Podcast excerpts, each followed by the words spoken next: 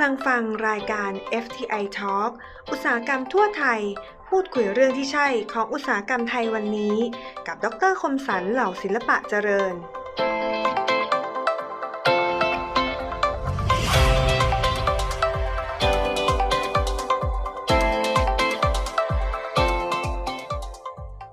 สวัสดีครับ นี่คือรายการ FTI Podcast FTI Talk อุตสาหกรรมทั่วไทย พูดคุยเรื่องที่ใช่ของอุตสาหกรรมไทยวันนี้ ผมดรคมสารเหล่าศิลปะเจริญครับ ทุกท่านสามารถรับฟังและรับชมได้จาก Apple Podcast SoundCloud Spotify Google Podcast หรือช่อง YouTube FTI Thailand Channel ได้ครับ แรงงานต่างด้าวที่นำเข้าโดยระบบ MOU นะครับก็คือแรงงานต่างด้าวที่เข้ามาทำงานในประเทศไทย อย่างถูกต้องตามกฎหมาย ภายใต้บันทึกข้อตกลง MOU ระหว่างรัฐบาลไทย กับประเทศต้นทางก็คือลาวพม่ากัมพูชา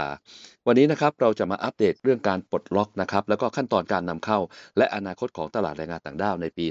2565 กันครับแขกรับเชิญของเราวันนี้นะครับท่านเป็นรองประธานสภาอุตสาหกรรมแห่งประเทศไทย และประธานสายงานแรงงาน คุณสุชาติ จันทรานาคราช สวัสดีครับพี่สุชาติครับ สวัสดีครับ ดรคมสันครับครับพี่สุชาติทุกคนก็ทราบนะครับว่าเป็นผู้ที่เชี่ยวชาญแล้วก็ข้ามวอดกับแรงงานมาหลายปีทีเดียวนะครับในตำแหน่งรองประธานสภาอุตสาหกรรม ก็เลยอยากจะขอขอทราบถึงความเป็นมาของบันทึกข้อตกลง MOU ระหว่างรัฐบาลไทยกับสามประเทศหน่อยนะครับ ผมต้องขอเท้าความนิดหนึ่งนะครับ ว่าทำไมมีการปลดล็อกอยู่ขณะนี้นะครับอืมเอ่อน่าเสียดายที่ว่าเราไม่สามารถขึ้นจอได้นะครับ ผมมีตัวเลขที่จะให้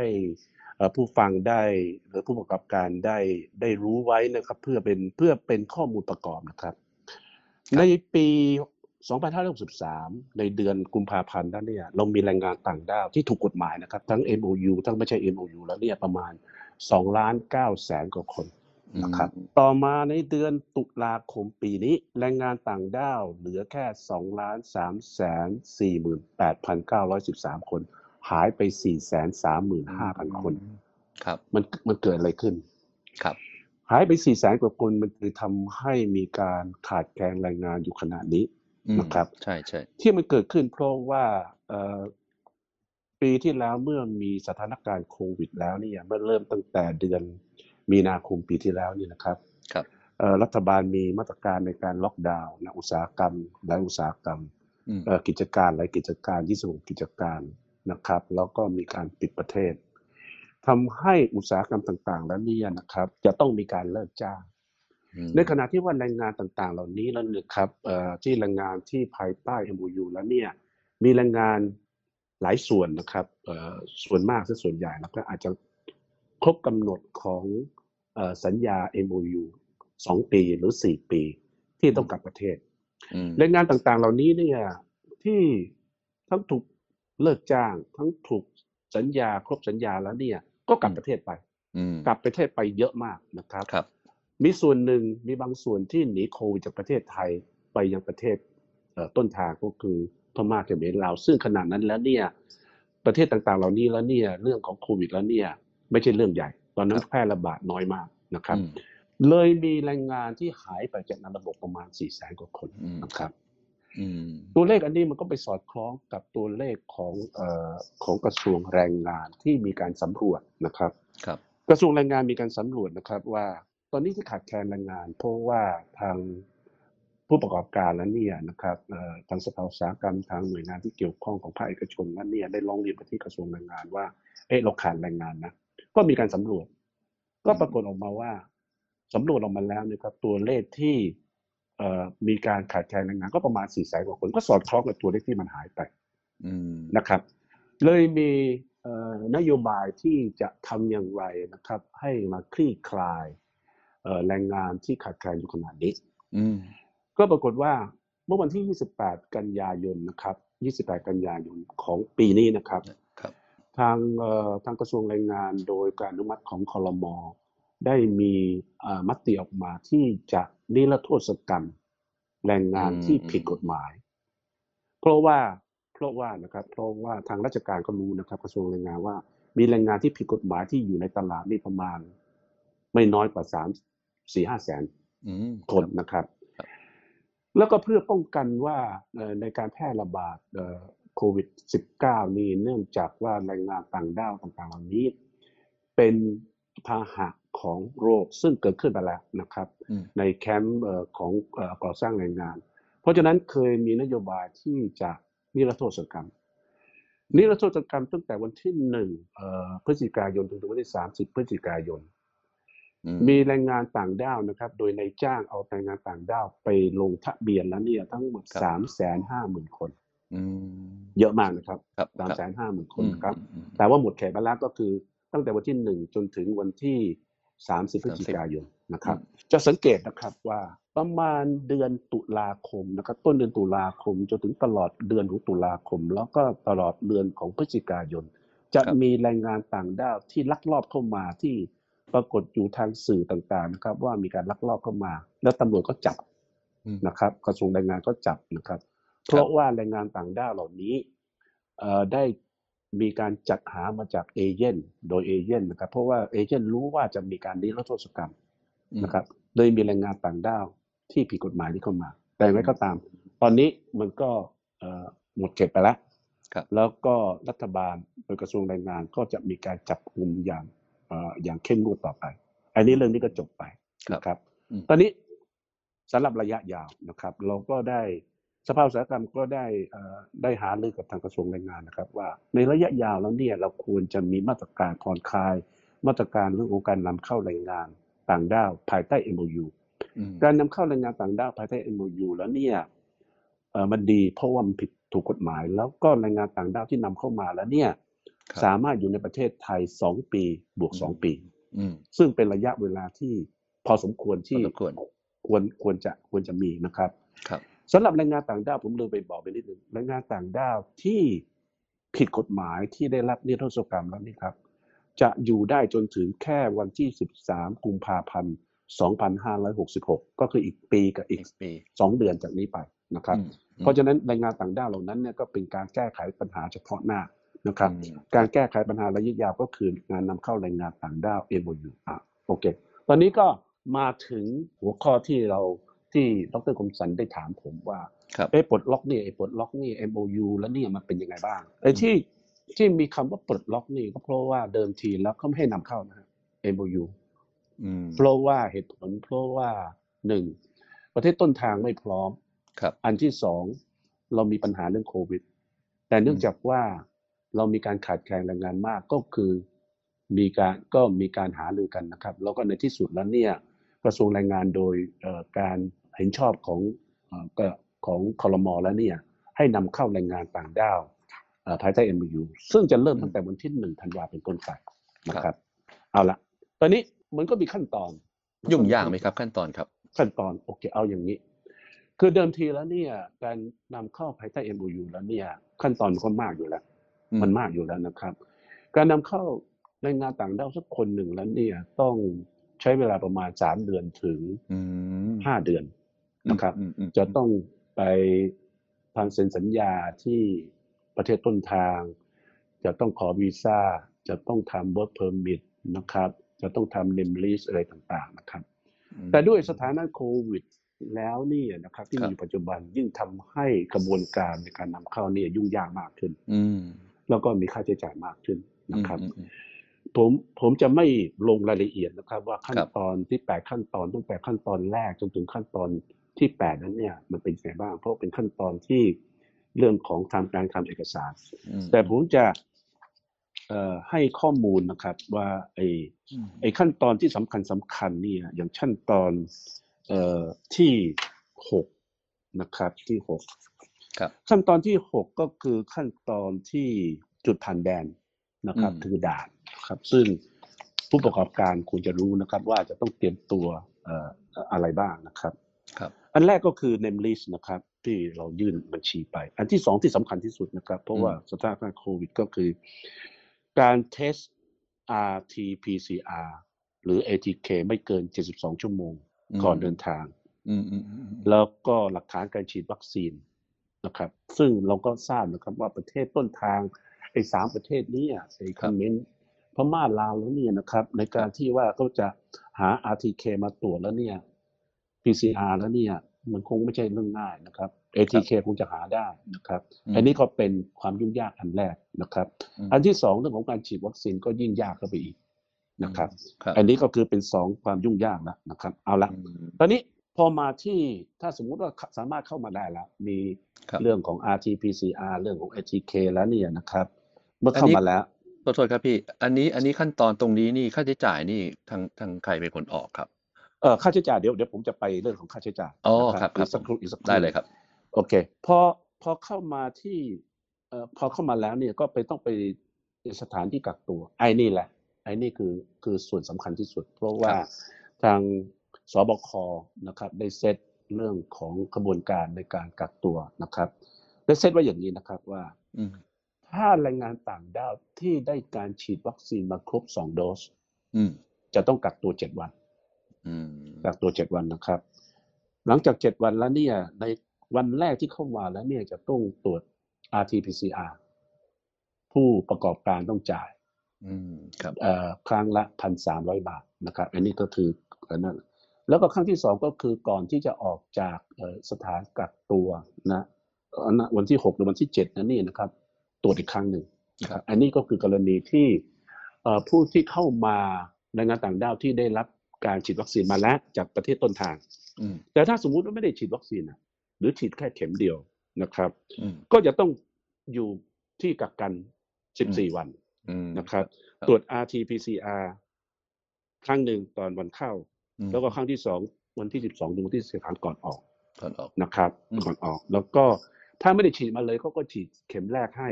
แล้วเข็มที่สองก็ไปฉีดเอาตอนที่เขาจะไปนัดหมายเอาทีหลังเอาละตอนนี้ เรามาดูเรามาดูสิ่งที่เราเป็นความกังวลกังวลอยู่นะครับว่าเป็นภาระที่จะเกิดขึ้นกับเอ่อผู้ประกอบการ โดยเฉพาะอย่างยิ่งผู้ประกอบการ SME นะครับ ผมไม่ห่วงนะครับผู้ประกอบการที่ขนาดใหญ่ เพราะว่าเอ่อก็สามารถที่จะแบกภาระนี้ได้นะครับ แต่ SME เราแล้วเนี่ยน่าจะมีปัญหานะครับ อันแรกเลยนะครับ เรื่องของการตรวจโรคโควิดแล้วเนี่ย RT-PCR เขาเซตไว้ว่าตรวจครั้งละพันสามอืมทางสภาเราจะเอ่อ หารือกับทางกระทรวงแรงงานนะครับ ขอลดไอ้พันสามนี่ให้เหลือแปดร้อยครับนะครับเพื่อจะลดนะครับ เพราะฉะนั้นก็จะเซฟไปสองครั้ง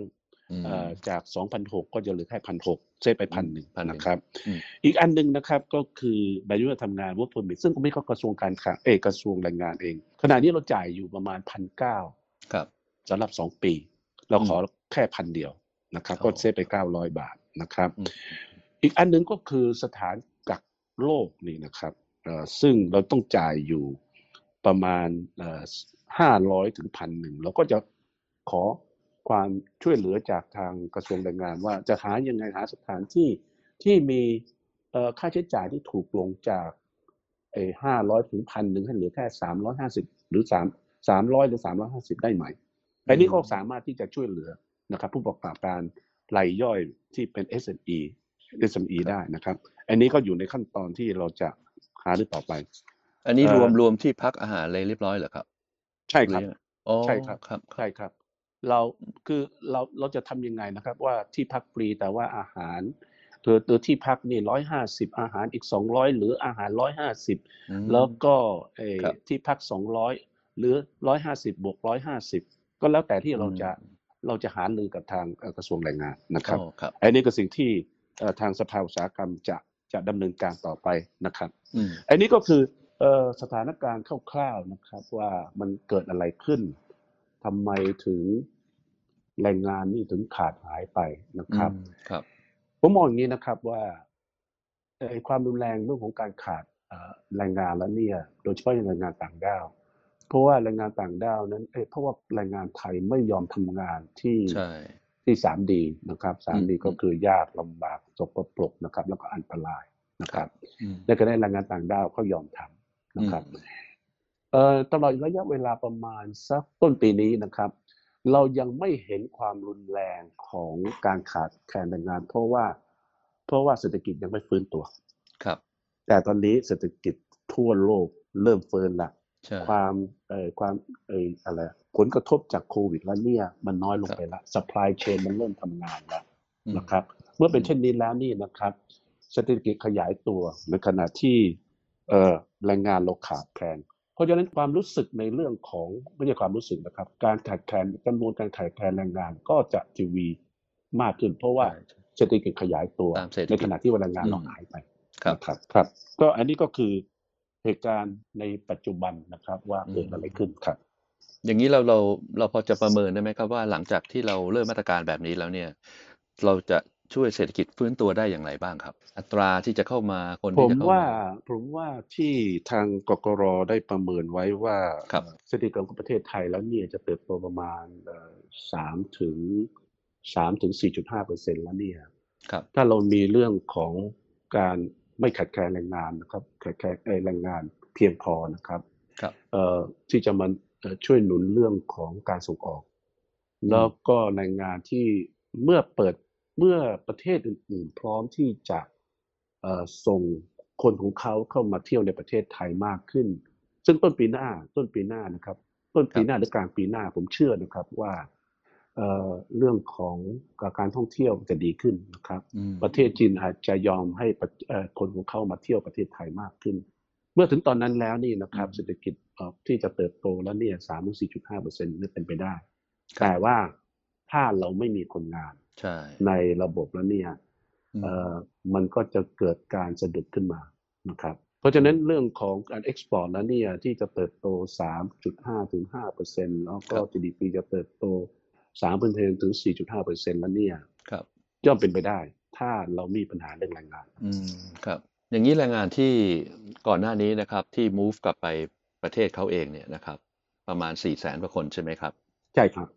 ใช้เวลานานไหมครับก่อนที่เขาจะกลับกลับมา หรือว่าจะกลับมาได้จำนวนเท่าเดิมหรือไม่ หรือว่าจำนวนมากกว่าเดิมยังไงเนี่ยครับ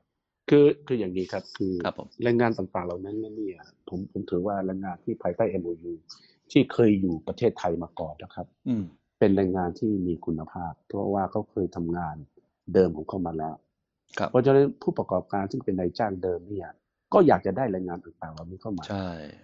นะครับ เพราะฉะนั้นถ้าได้แรงงานต่างๆนี้เข้ามาแล้วเนี่ย มันก็จะเป็นการเสริมสร้าง แล้วก็แก้ปัญหาเรื่องแรงงาน ประสิทธิภาพก็มีไม่ต้องมาฝึกใหม่นะครับใช่ใช่แล้วก็สามารถอยู่ในประเทศไทยได้อีก4ปีครับอย่างนั้นเป้าหมายแรกเลยก็คือดึงแรงงานเก่าที่กลับมาก่อนใช่ไหมครับมันโดยธรรมชาติครับเพราะว่าอ๋อผู้ประกอบการครับก็จะติดต่อกับแรงงานต่างๆ เหล่านี้ และแรงงานต่างๆ เหล่านี้ ก็ รักที่จะมาอยู่กับนายจ้างเดิมของครับเขา เพราะว่าสมมตินายจ้างเดิมของเขาเนี่ยดีนะครับอืมอยู่ได้อยู่แล้วมีความสุขนะครับ อยู่แล้วปลอดภัยมีความสุขอืมรายได้ดีครัก็บแน่นอนก็ต้องกลับอ๋มาอแน่นอใช่นใช่อันนี้แน่นอนอยู่แล้วครับก็ถามเป็นความรู้หน่อยครับว่าเอ่อกี่เปอร์เซ็นต์ครับที่เขาแบบไปแล้วแล้วเขาจะกลับมาหรือว่าเขาไปแล้วไปเลยมีไหมครับอันนี้บอกไม่ได้นะครับ เพราะว่าครับมันมีมันมีสองเรื่องมันมีสองเรื่องที่มาเกี่ยวข้อง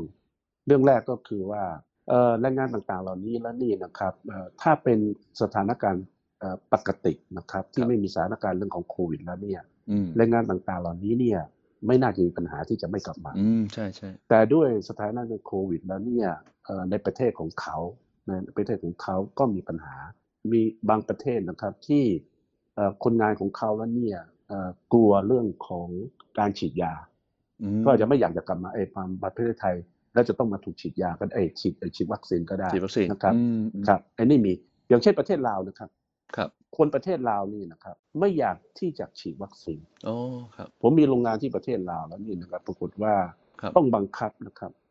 ประชาชนอืมทั่วไปแล้วเนี่ยไม่อยากฉีดวัคซีน แต่ว่าคนงานในโรงงานเนี่ยเราก็บังคับว่าต้องฉีดวัคซีนนะครับอืมแล้วก็ความเอ่อวินัยในเรื่องของเอ่อสุขอนามัยแล้วเนี่ย ประเทศต่างๆ เหล่านี้เนี่ยด้อยกว่าประเทศไทยเยอะ นะครับอืมเพราะฉะนั้นก็เป็นส่วนหนึ่งที่ว่าเราจะต้องเอามาพิจารณาด้วยนะครับโอ้ครับ แต่ถ้าสมมุติว่ามีการเปิดนะครับ แล้วก็ขั้นตอนมันง่ายขึ้นนะครับ ผมคิดว่าผู้ประกอบการแล้วเนี่ย พวกเราทั้งหลายแล้วเนี่ย ต้องการเอาแรงงานพวกนี้กลับมาแน่นอนนะครับ อืมใช่ใช่ครับเพราะตอนนี้ผมก็คุยกับผู้ประกอบการหลายคนนะครับ ก็บ่นกันในเรื่องว่า ตอนนี้ไม่มีไม่มีแรงงานนะครับยังขาดแคลนอยู่ผมหลังจากเจอครับครับเชิญครับ ผมเจอ เพื่อนๆที่เป็นผู้ประกอบการด้วยกันเนี่ยนะครับอืมสองเรื่องที่เขาเขาก็บ่นขณะนี้ ถ้าเป็น export เลยนะครับ ถ้าเป็นครับ exporter ด้วยกันนี้นะครับก็บ่นสองเรื่องหนึ่งขาดแรงงานอืมสองขาดคอนเทนเนอร์ใช่แต่วันนี้ใช่เราไม่คุยเรื่องคอนเทนเนอร์เราคุยเรื่องแรงงานนะตอนนี้แรงงานนะครับจะรู้สึกจะจะเป็นประเด็นมากกว่าคอนเทนเนใช่เลยเป็นนะครับประเด็นประเด็นนี้ครับเราคุยมานานแล้วด้วยคอนเทนเนอร์เนี่ยใช่ครับถูกต้องครับ เพราะฉะนั้นถ้ามีแรงงานแล้วเนี่ย ผมว่าทุกอย่างจะดีขึ้นมากเลยอืม รัฐบาลรู้เรื่องนี้นะครับ รัฐบาลรู้เรื่องนี้ดีครับนะครับ เพราะฉะนั้นรัฐบาลกำลังแก้ไขเรื่องนี้อยู่ แต่เราจะต้องช่วยกันที่จะช่วยรัฐบาลว่าทำยังไงให้การนำเข้าแรงงานต่างด้าว ให้มันมีความสะดวกมากขึ้นอืมเพราะว่าโรงเพราะว่าผู้ประกอบการเล็ก ๆ แล้วเนี่ย บางทีมันครับต้องอาศัยเอ่อผู้นำเข้าก็คือพวกเอเจนต์ทั้งหลายนะครับใช่แล้วก็ไอ้พวกใช่นี้มันก็ชาร์จแพงใช่ไอ้พวกนี้ใช่มันก็ชาร์จแพง นะครับใช่ใช่เราก็ต้องช่วยกันทำยังไงครับ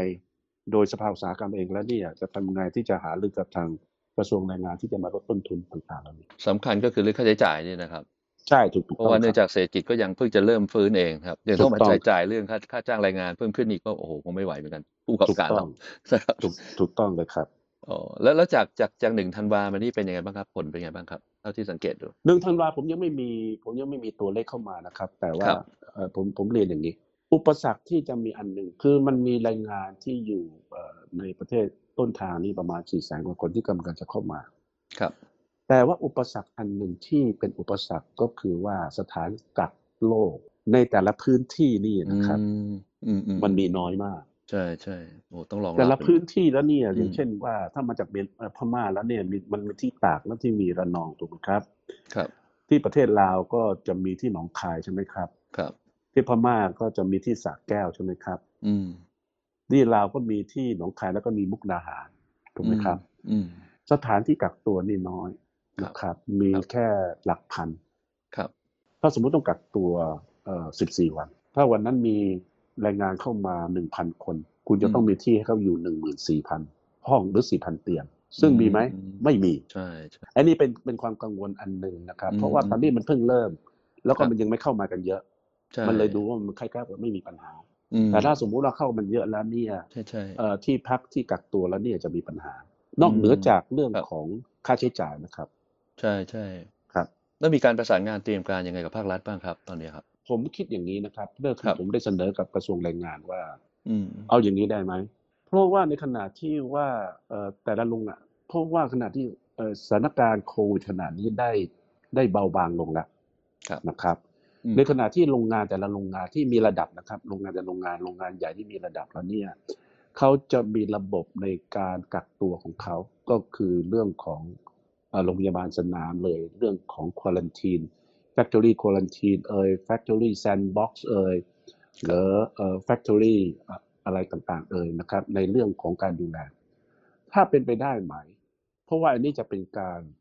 ช่วยลดภาระเรื่องของค่าใช้จ่าย ของผู้ประกอบการก็คืออืมจากด่านนะครับ เอาแรงงานต่างด้าวขึ้นรถเลยอืมซีลซีลรถเลยไม่ให้ลงจากรถเลยนะครับครับจากด่านเข้าที่โรงงานเลยอืมแต่นั่นโรงนั่นหมายความว่าโรงงานนั้นเนี่ยจะต้องมีมาตรฐานใช่ของใช่ใช่การเอ่ออมอืมการตรวจโรคมาตรฐานอืมเรื่องจริงของจริงควอลันครับทีนอืมอืมเรื่องของแซนด์บ็อกซ์นะครับครับ ว่าให้อยู่ในมาตรฐานที่สาธารณสุขรับได้ ถ้าเป็นอย่างนี้แล้วนี่นะครับอืมก็จะเป็นการ แก้ปัญหาสองสองลปัดญขั้นหาลดขั้นตอนไปเยอะเลยนะปัญหาแรกก็คืออมว่า แก้ปัญหาเรื่องของโรงพยาบาลสนาม หรือที่ครับกักตัวที่ไม่เพียงพอ อืมในแถวเอ่อจังหวัดที่เป็น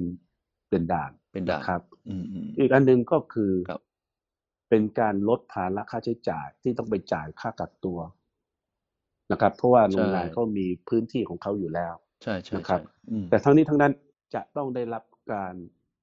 อนุมัติหรือว่าอืมรับรองมาตรฐานจากกระทรวงอืมอุตสาหเอ่อกระทรวงสาธารณสุขนะครับ ถ้าเป็นอย่างนี้แล้วเนี่ยผมว่าเราแก้ปัญหาได้หลายกรอบใช่ใช่เห็นด้วยครัใช่ก็ใช่เป็นครับเป็นลายๆ ไปพิจารณาเป็นลายๆไปนะครับ ถูกต้องครับ โอ้อย่างนี้ อย่างนี้กระบวนกระบวนการอย่างนี้คงไม่ยุ่งยากใช่ไหมครับในการขออนุมัติอะไรต่างๆเนี่ยครับอันนี้ต้องหาเลยอืม ต้องหาเลยนะคให้รับมันให้มันสะดวกรวดเร็วคืขึ้นอนะครับมันมันโชคดีว่าตอนนี้เนี่ยนะครับครับว่าสถานการณ์โควิดตอนนี้เนี่ยเบาบางลงแล้วใช่ใช่นะครับ มันไม่มันไม่ซีเรียสเหมือนเหมือนประมาณหกเจ็ดเดือนที่แล้วล่ะนะครับอืมห้าหกเดือนที่แล้วนะครับครับ เพราะฉะนั้นรัฐบาลก็คงจะเอ่อคงจะมาดูว่าเอ๊ะมันจะทำยังไงเพื่ออำนวยความสะดวกกับเรื่องนี้นะครับ อืมอืมใช่ครับ สัดส่วนของแต่ละประเทศนี่ พี่สุชาติพอบอกตัวเลขได้ไหมครับ ว่าลาวพม่าหรือเขมรเนี่ย คนงานผมยังไงมีผมมีจำนตัววนเลขคร่าวๆให้ดูนะคครัรับบคือคือพม่านี่เนี่ยมามามาอันดับน่าจะพม่าเยอะสุดใช่ไหมครับจริงป่ะคเรารับเยอะสุดครับอ๋อครับไอ้การสำรวจไอ้ตัวว่าความต้องการสี่แสนกว่าคนที่สำรวจมานะนะครับ ครับ มีพม่าอยู่สองแสนห้าหมื่นหกพันคนอืมเกินครึ่งนะมีเขมรอยู่แสนสามโอ้เขมรก็เยอะเหมือนกันนะครับ มีอืมลาวอยู่สามหมื่นแปดอืมก็มันสัดส่วนมันจะประมาณประมาณนี้ตลอดเลยมคือพม่าสูงสุดแล้วก็แล้วก็เขมรจะครึ่งหนึ่งของพม่าอ๋อครับ ครับเขมรจะครึ่งหนึ่งของพม่าอืมแล้วก็เอ่อลาวจะลาวประมาณหนึ่งในสี่ประมาณเนี้ยอ๋อครับครับมันจะออกมาสัดอืมอืมลาวจะครับลาวจะออกมาหนึ่งในสี่ประมาณครับเนี้ยอืมันสัดส่วนมันอย่างนี้มันจะไม่จะครัไม่บหนีนี่อ๋อครับครับ อย่างนี้ถ้าพม่าสัดส่วนเยอะนี่นะครับ สถานการณ์การเมืองของเขานี่มีผลอะไรไหมครับ ในการกลับ เดินทางกลับประเทศเรา ไม่เกี่ยว ไม่เกี่ยวเลยนะครับ ใช่ไหมไม่ครับเกี่ยว ไม่เกี่ยวอืมเพราะว่าครับเพราะรัฐบาลพม่าไม่ได้ห้ามคนของเขาออกนอกประเทศอ๋อไม่เกี่ยวครับอืมอยู่ที่ว่าคนพม่าเองคนที่อยากจะทำงานในประเทศไทยและนี่อยากจะมาจากประเทศไทยหรือเปล่า ครับอืมในขณะที่ว่าสถานการณ์โควิดในพม่าแล้วเนี่ยมันรุนแรง ซึ่งตัวเลขนี่มันมากกว่าตัวเลขทางการก็เยอะมากเลยนะครับอืมผมว่าหลายเท่าอะครับนะครับอืมถ้าสมมติเขามาประเทศไทยก็รู้สึกว่าเขาปลอดภัยก็เหมือนกับที่ว่า มีแรงงานพม่าที่จับจับอยู่นี่นะครับ ครับ ที่ที่ที่ลักลอบกันเข้ามาแล้วเนี่ย ตั้งแต่เดือนเอ่อกันยาตุลาคพรับฤศจิกาแล้วเนี่ย พม่าทั้งนั้นเลยนะอืมคพรับม่าทั้งนั้นเลยนะครับ อืมอืมเพราะฉะนั้นน่าน่าน่าจะกลับมามากกว่าเดิมด้วยไม่พม่านี่ก็คือพวกที่พวกที่ลักลอบเข้ามา แต่ MOU แล้วเนี่ยนะคครัรับบก็เราต้องคนคลามให้มันถูกต้องนะอืมใช่ถูครักบต้องจริง ๆ ครับจริงครับ ก็สุดสุดท้ายแล้วนะครับ อยากอยากให้พี่สุชาติวิเคราะห์อนาคตสถานการณ์ตลาดแรงงานในปีหน้าด้วยครับ ผมดูอย่างนี้นะครับ ผมดูว่าครับยังไงก็ตามแล้วเนี่ย ถ้าไม่พูดถึงเฉพาะแรงงานต่างด้าว ถ้าเราไม่พูดเฉพาะแรงงานต่างด้าวนะครับอืมเราพูดเฉพาะภาพรวมแรงงานทั้งหมด ที่จะอยู่ในประเทศไทยที่จะทำงานในประเทศไทยแล้วเนี่ยครับรวมทั้งแรงงานไทยแล้วเนี่ยโลกมันเปลี่ยนไปเยอะมากนะครับ เรื่องอืมของเทคโนโลยี disruption เรื่องของดิจิทัล disruption อืมเรื่องของโควิด disruption อะไรต่างๆ เหล่านี้ทำให้โลกมันเปลี่ยนไปเยอะนะครับครับแรงงานของประเทศไทยแล้วเนี่ยโดยความที่เอ่อเราไม่ได้ดูแลเรื่องของคุณภาพแรงงานดีเท่าที่ควรในอดีตแล้วเนี่ยเอ่อทาง IMD แล้วเนี่ยได้ได้ได้วิเคราะห์แล้วก็ได้จัดอันดับของแรงคุณภาพแรงงานนะครับก็คือ labor productivity ก็คือประสิทธิภาพแรงงานไทยแล้วเนี่ยอยู่ในอันดับที่ 40 กว่าจากทั้งหมด 63 ประเทศอืมซึ่งถือว่าต่ำมากอืมนะครับ ถือว่าต่ำมากอืมเพราะฉะนั้นแล้วเนี่ยในขณะที่ว่า เอ่อบริบทของโลกเปลี่ยนไปนะครับ ในขณะที่คุณภาพของแรงงานของไทยแล้วเนี่ยยังไม่ดีเท่าที่ควรนะครับครับเพราะฉะนั้นเอ่อผู้ประกอบการเองหรือเอ่อภาครัฐเองเนี่ยก็ต้องมาดูแลว่าเอ่อเราจะทำยังไงให้แรงงานเอ่อของเรานั้นมีคุณภาพดีขึ้น โดยเรื่องของไม่ใช่เฉพาะภาครัฐจะมาดูแลนะครับอืมผู้ประกอบการเองนะครับว่าเมื่อคุณมีแรงงานเข้ามาแล้วเนี่ยแรงงานที่อยู่กับคุณแล้วเนี่ยอืมเพื่อที่จะให้มันสามารถที่จะไปกับ การเปลี่ยนแปลงของสถานการณ์ของโลกนะครับว่าเรื่องของดิจิทัลอะไรต่างๆแล้วเนี่ยก็ควรจะมีการ reskill upskill นะครับหรือ multi skill อืมเพื่อที่จะให้แรงงานนั้นเนี่ยสามารถทำงานได้หลายแบบนะครับ แล้วก็มีทักษะใหม่ ๆ เข้ามาครับอืมถ้าดูตามที่เป็นอยู่ขณะนี้แล้วนี่นะครับครับความต้องการของลักษณะของแรงงาน ตอนนี้เราไม่ได้พูดเรื่องของแรงงานไร้ฝีมือนะครับเราก็ผมกำลังพูดว่าแรงงานที่มีฝีมือมีฝีมือนะครับอืมแล้วก็ แรงงานที่เป็นโอเปอเรเตอร์ที่มี semi-skill นะครับครับขณะนี้ที่เป็นที่น่าต้องการแล้วเนี่ยมากที่สุดก็คือ แรงงานที่มีเอ่อทักษะทางด้าน STEM STEM ก็คือ Science Technology แล้วก็เอ่อ Engineering แล้วก็ Mathematics ก็คือวิทยาศาสตร์ แล้วก็เทคโนโลยี แล้วก็วิศวกร วิศวกรรม แล้วก็เรื่องของคณิตศาสตร์ครับไอ้นี่เป็นสิ่งที่ต้องการมากดรคมสันทราบไหมครับว่าครับ ถ้ามีการรับสมัครแรงงานแล้วเนี่ยแล้วก็อืมแรงงานที่เข้าจะไปอยู่ในในตลาดแรงงานแล้วเนี่ยครับอุตสาหกรรมที่ใช้แรงงาน อยากจะได้คุณแรงงานที่มีคุณภาพและใช้แรงงานมากที่สุดก็คือก็คือภาคอุตสาหกรรมใช่อืมภาคอุตสาหกรรมนะครับ แล้วภาคอุตสาหกรรมแล้วเนี่ยถึงแม้ว่าภาคอุตสาหกรรมจะใช้แรงงานเพียงแค่6ล้านคนซึ่งประมาณ 10กว่าเปอร์เซ็นต์ของแรงงานทั้งหมดของประเทศไทย แต่ภาคอุตสาหกรรมเนี่ย generate ไอ้ GDP ของประเทศถึง 40กว่าเปอร์เซ็นต์อืม ในขณะที่ว่าภาคบริการอย่างเช่นท่องท่องเที่ยวนั้นเนี่ยครับใช้แรงงานพอๆกัน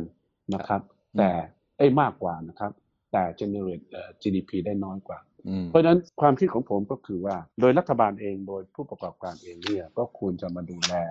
แรงงานให้มีคุณภาพมากขึ้น ในเรื่องของการเทรนนิ่งอะไรต่างอืมๆนะครับ แล้วก็เอ่อแล้วก็ในขณะที่สถานเอ่อ ภาคการศึกษาแล้วเนี่ยก็จะต้องมาปรับหลักสูตรนะครับ เพื่อที่จะให้ผู้ที่จบการศึกษามาแล้วเนี่ยมีคุณสมบัติสอดคล้องกับความต้องการของตลาดแรงงาน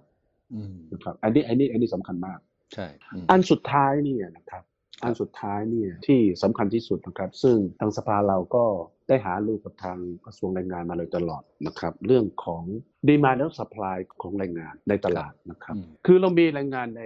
ใน ในตลาดเอ่อมากพอแต่เราก็มีผู้ว่างงานเยอะมากเหตุที่มีผู้ว่างงานเยอะเพราะว่าดีมานกับ supply มันไม่ได้แมชกัน มันได้แมชกันด้วยคุณภาพหรือด้วยปริมาณก็ตามนะครับเนื่องจากว่าระบบของเราแล้วเนี่ยเราไม่มีระบบ Big Data ที่จะมาวิเคราะห์แรงงานว่าแรงงานอยู่ที่ไหนบ้าง แรงงานมีเอ่อมีคุณภาพอย่างไรบ้าง มีคุณสมบัติอะไรบ้าง ความดีมานของแรงงาน ความต้องการของแรงงานอยู่ที่ไหนบ้าง นะครับอืมอันนี้เนี่ยที่เป็นส่วนที่ทางกระทรวงแรงงานควรจะเป็นเจ้าภาพในการทำเรื่องนี้อืมถ้าเป็นอย่างนี้แล้วนี่นะครับ ผู้ประกอบการทั้งหลายก็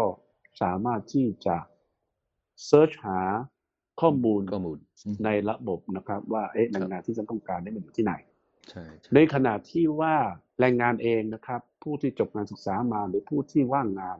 ก็สามารถจะเข้าไปเซิร์ชนะครับว่า อืมเอ๊ะความต้องการของแรงงานของบริษัทนี้ หรือของบริษัทนี้หรือของผู้ประกอบการนี้มีอะไรบ้างอืมไอ้นี่สำคัญนะครับอืมเพราะฉะนั้นอันนี้ก็คือความท้าทายอันหนึ่งนะครับ ที่ทางรัฐบาลหรือผู้ที่อืมเกี่ยวข้องครับซึ่งจะต้องได้รับความร่วมมือจากทางเอ่อทางภาคเอกชนนะครับ ที่จะช่วยอืมในการที่จะเอ่อทำยังไงให้มีประสิทธิภาพในการที่จะแมทช์แรงงานทั้งดีมาและสป라이เข้าด้วยกัน ครับโอ้ครับครับก็ต้องขอขอบคุณนะครับ ท่านรองประธานสภาอุตสาหกรรมแห่งประเทศไทย และประธานสายงานแรงงาน คุณสุชาติจันทรานาคราบอย่างสูงนะครับ ที่ได้ให้เกียรติมาพูดคุยให้ความรู้ในครั้งนี้ครับ ขอบคุณมากครับ ขอบคุณครับ ดรดรครับสารครับครับสวัสดีพบกับรายการ FTI Podcast FTI Talk อุตสาหกรรมทั่วไทยได้ใหม่ในครั้งหน้านะครับ ผมและคุณสุชาติขอลาไปก่อน ขอบคุณและสวัสดีครับ ขอบคุณครับพบกับ รายการ FTI Talk อุตสาหกรรมทั่วไทยได้ใหม่ในตอนหน้า ทางช่อง FTI Podcast ฝากกดติดตาม กดไลค์ กดแชร์ด้วยนะคะ